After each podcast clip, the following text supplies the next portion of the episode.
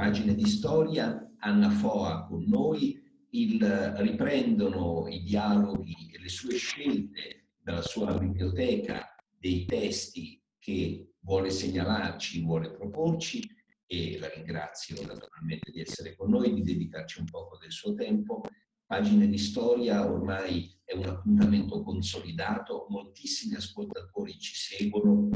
e aspettano con impazienza le nuove puntate. Oggi la scelta di Anna è un testo meno forse eh, conosciuto, meno disputato della, della filosofa eh, tedesca Hannah Arendt, Rachel Farnagen. Un testo però credo fondamentale, un testo fra i suoi primi lavori, un testo fondamentale per eh, comprendere l'estrema complessità di questa pensatrice, cui proprio in questi mesi al Museo Nazionale di Storia Tedesca a Berlino è dedicata una grande mostra estremamente interessante. Perché Anna hai scelto proprio questo testo? Allora, questo libro di eh,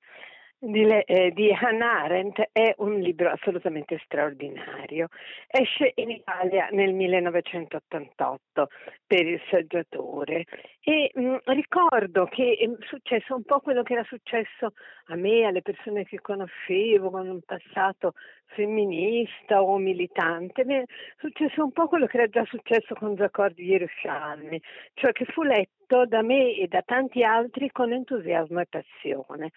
e la sua lettura faceva in qualche modo parte di una stagione in cui si riscopriva in parte direi anche sul modello femminista l'identità, in cui si rimettevano in, in discussione gli schemi razionali dell'emancipazione, in cui si parlava molto e con uno sguardo molto critico di assimilazione, termine e adesso da alcuni storici viene addirittura rifiutato come un termine che non corrisponde a quello che effettivamente avvenne nel momento in cui gli ebrei entrarono nella modernità, nella società esterna. Ora, assimilazione è proprio uno dei temi cardini, cardinali di questa biografia. Il libro fu scritto da Hannah Arendt, nel, era già finito nel 1933, tranne eh, l'ultimo capitolo, forse gli ultimi due, portati a termine nel 1938. È quindi un libro che ha avuto una lunghissima gestazione, che ha accompagnato, direi, l'Arendt in tutta la, sua, la prima parte della sua vita. Ehm, fu letto e discusso da tanti suoi amici, dal suo maestro Jaspers, da eh, Benjamin, che lo sprona moltissimo a finirlo e a pubblicarlo ma uscirà molto tardi, uscirà nel 1959 e in Italia appunto nell'88. È un libro che accompagna quindi Hannah Arendt in un tratto lungo della sua vita, un tratto che è anche molto importante, cioè è quello dell'esilio, prima in Francia, poi in, negli Stati Uniti, della guerra, dello sterminio del suo popolo e della sua grande stagione creativa e filosofica. È l'unica biografia scritta da lei ed è un libro importante nella sua storia, è fondamentale, direi forse molto più di quel libro sulla banalità del male, anch'esso importante, ma con cui troppo viene identificata. Vediamo un po' chi era la protagonista di questa storia. Rachel Farnagen, storia di una donna ebrea.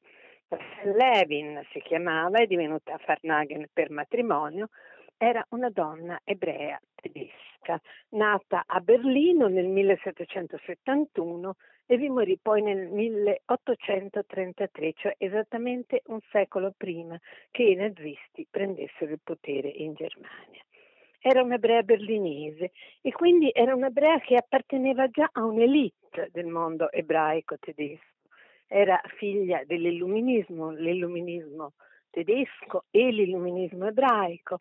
era un'adoratrice, come poi nel corso dell'Ottocento saranno tu, tanta parte, sarà tanta parte degli ebrei tedeschi di Goethe e del mondo eh, eh dell'illuminismo di fine Settecento. E Rachel anima nella sua soffitta alla fine del secolo, a cavallo fra i due secoli, un salotto letterario. Era un salotto letterario molto speciale. Eh, lei era appena ventenne ed era un salotto frequentato da ebrei e cristiani, da principi intellettuali. Vi troviamo tutta l'intellettualità ebraica e non ebraica della Germania di quegli anni, da Brentano a Schlegel, a von Humboldt, a Heine.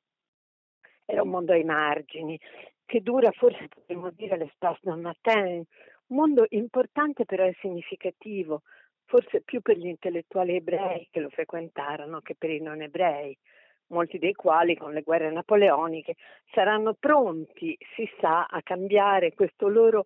filosemitismo molto ambiguo e pieno di remore e di eh, in realtà di antisemitismo in un antisemitismo molto più deciso. Per riprendere te- le parole stesse della Arendt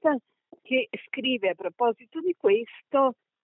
Poiché lei è un'ebrea, tutti possono andare da lei, può formare un circolo in cui per esservi accolti si davano molto da fare altezze reali, ambasciatori stranieri, artisti, eruditi, uomini d'affari d'ogni rango, contesse e attrici, e dove ciascuna non aveva più o meno valore di quanto non potesse far valere con la cultura della propria personalità. Fra l'altro è una citazione da uno appunto degli amici di Rachel Levin. È in questa stagione che questa donna intreccia rapporti appunto con le figure più importanti della cultura tedesca, che sono i suoi frequentatori di questo salotto, ma non solo, riflette durante queste frequentazioni sul suo essere ebrea, vive questo suo ebraismo da donna e da paria, paria per usare un'espressione cara alla Arendt, l'ebreo come paria, ha scritto fra l'altro un saggio molto lungo che ha dato poi eh, il titolo a una sua raccolta di saggi, cerca, riflette sulla sua appartenenza e poi soprattutto cerca a lungo nel corso di questo primo Ottocento di liberarsi del suo ebraismo attraverso il matrimonio e la conversione e lo riafferma alla fine consapevole di non potere e di non voler forse liberarsene. Ecco le prime parole del libro dell'Arendt in cui proprio questo suo rapporto conflittuale ma anche d'amore con l'ebraismo viene chiarito. È una frase appunto di Farnagan, le ultime parole di Rachel Morente.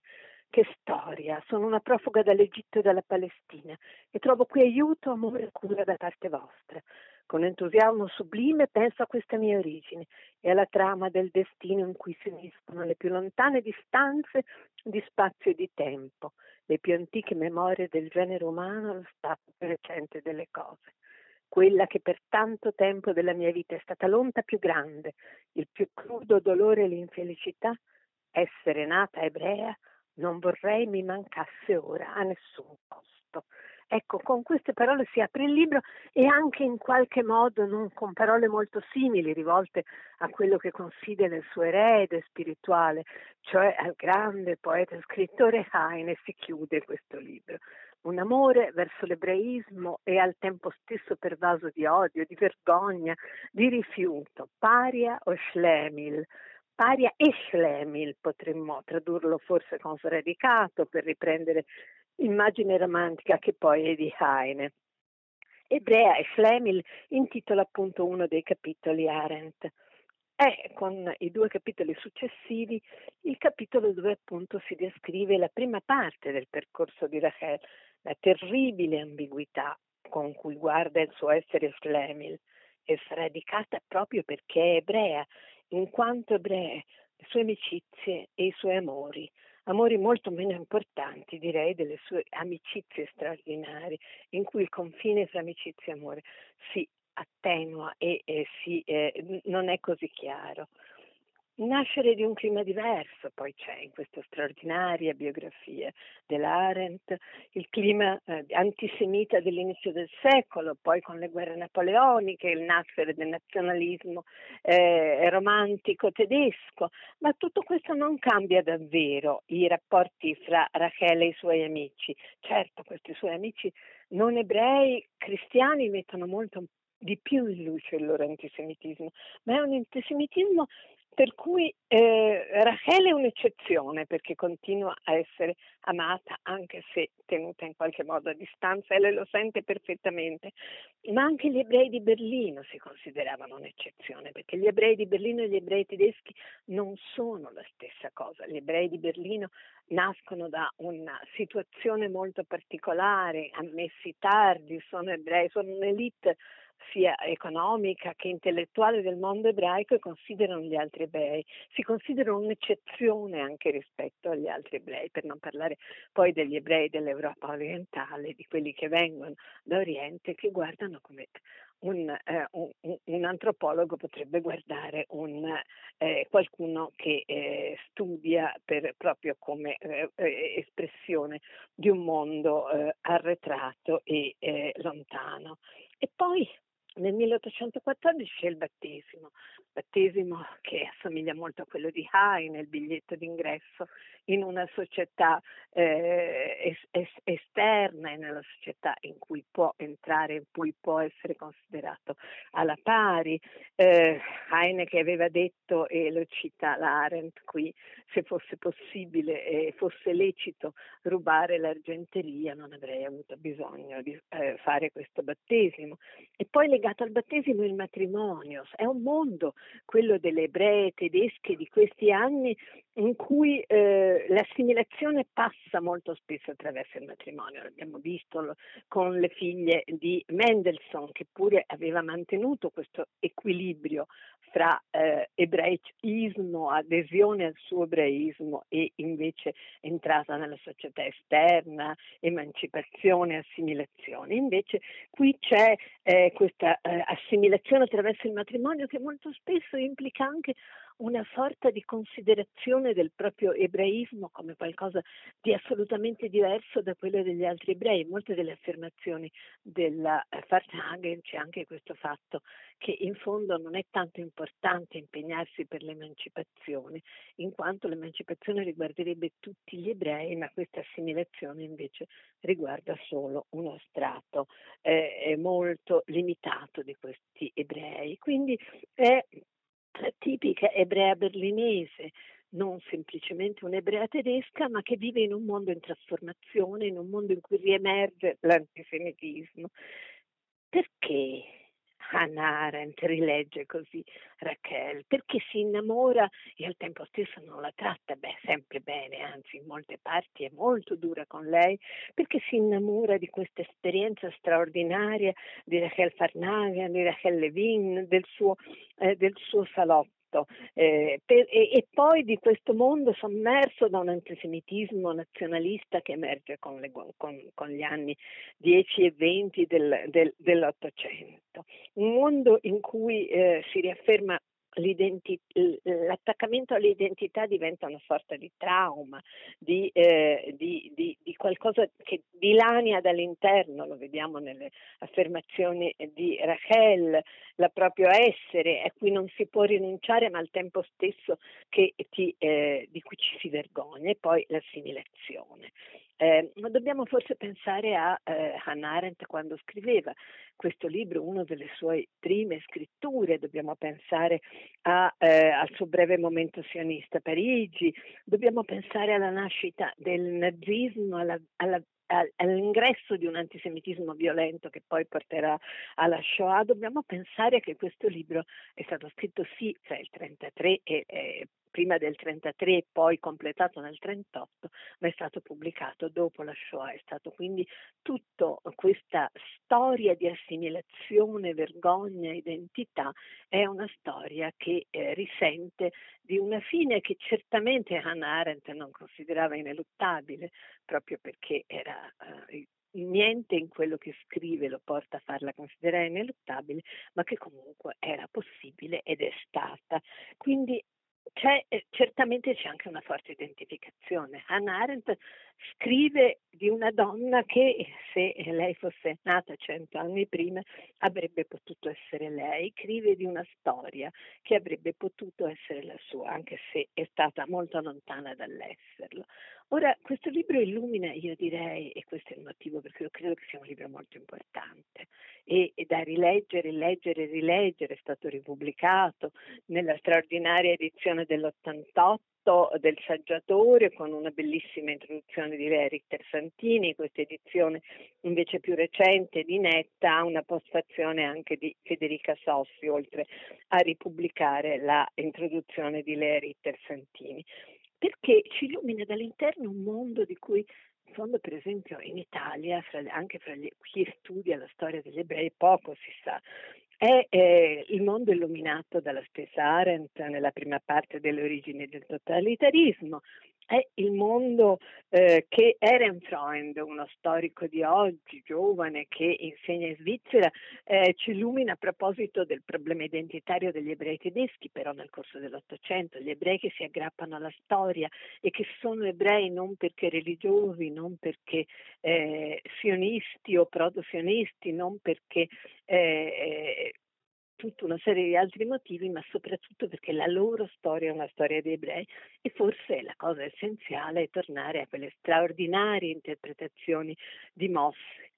sulla Bildung, tornare al Goethe adorato ma non amato, spiega eh, Rachel Farnagen, da lei a quel Goethe che eh, diventa il, il, mito e eh, il principio informatore, il, il, padre adottivo di tutto l'ebraismo tedesco dell'Ottocento, all'idea della Bildung, del perfezionamento del, del, dell'entrare nella cultura, nel leggere e a questo fatto che a un certo punto invece in questo Ottocento di cui Rachel vede solo la fine, così come e invece Hannah Arendt aveva visto l'inizio dell'antisemitismo e eh, poi ne vede anche la fine dell'antisemitismo nazista, almeno ecco, eh, in questo Ottocento eh, porterà una separazione, una divisione, questa straordinaria interpretazione di Mosse sul fatto che gli ebrei tedeschi adorano l'illuminismo, vedono Goethe, Mendelssohn e tutto il movimento illuminista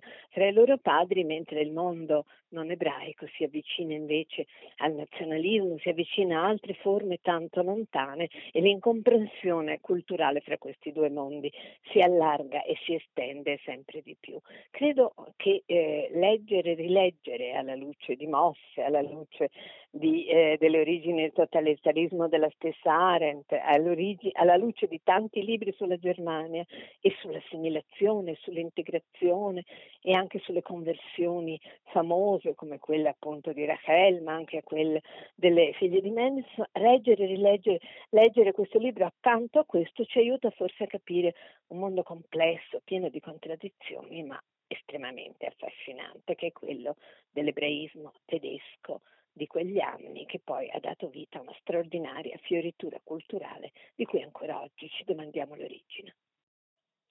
Anna, io ti ringrazio eh, veramente di cuore per averci donato un poco del tuo tempo e per averci aperto la prima porta sul percorso di questo libro eh, che ha segnato gli inizi di Hannah Arendt in un certo senso e vorrei anche segnalarti e segnalo a tutti gli ascoltatori perché penso che qualcuno avrà piacere di saperlo che eh, la mostra dedicata a Hannah Arendt al Museo Nazionale di Storia Tedesca che è aperta attualmente a Berlino e che ha un significato molto particolare perché non soltanto è una bellissima mostra molto affascinante molto completa, molto ricca su un tema difficilissimo, perché è difficile fare una mostra su, su una pensatrice come Hannah Arendt, è anche la prima iniziativa aperta al pubblico che il governo tedesco ha autorizzato al momento della riapertura dopo la clausura di questi mesi di pandemia, quindi diciamo anche un po' il segno di quello che si è voluto sperare fosse la ripresa delle attività culturali in Europa.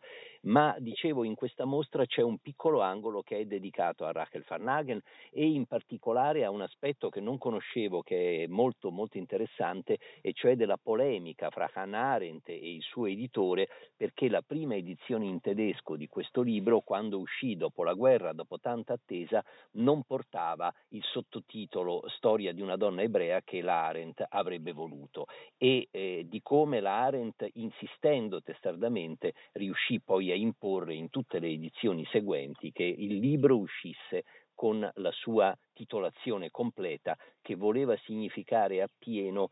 che cosa significa eh, raccontare le vicende degli ebrei europei e degli ebrei tedeschi in particolare e come non fosse possibile raccontarle senza mettere l'accento sulla loro identità ebraica. Io ti ringrazio molto, do a tutti gli ascoltatori appuntamento per le prossime puntate, hai un seguito grande e molto appassionato, quindi spero che potremo risentirci presto con, con ma queste certo, letture ma storiche. certo, è sempre un piacere. Grazie e, e, e, e saluto tutti gli ascoltatori, sono Guido Vitale, un giornalista e direttore della redazione giornalistica della Unione delle Comunità Ebraiche Italiane e del giornale dell'Ebraismo Italiano, Pagine Ebraiche.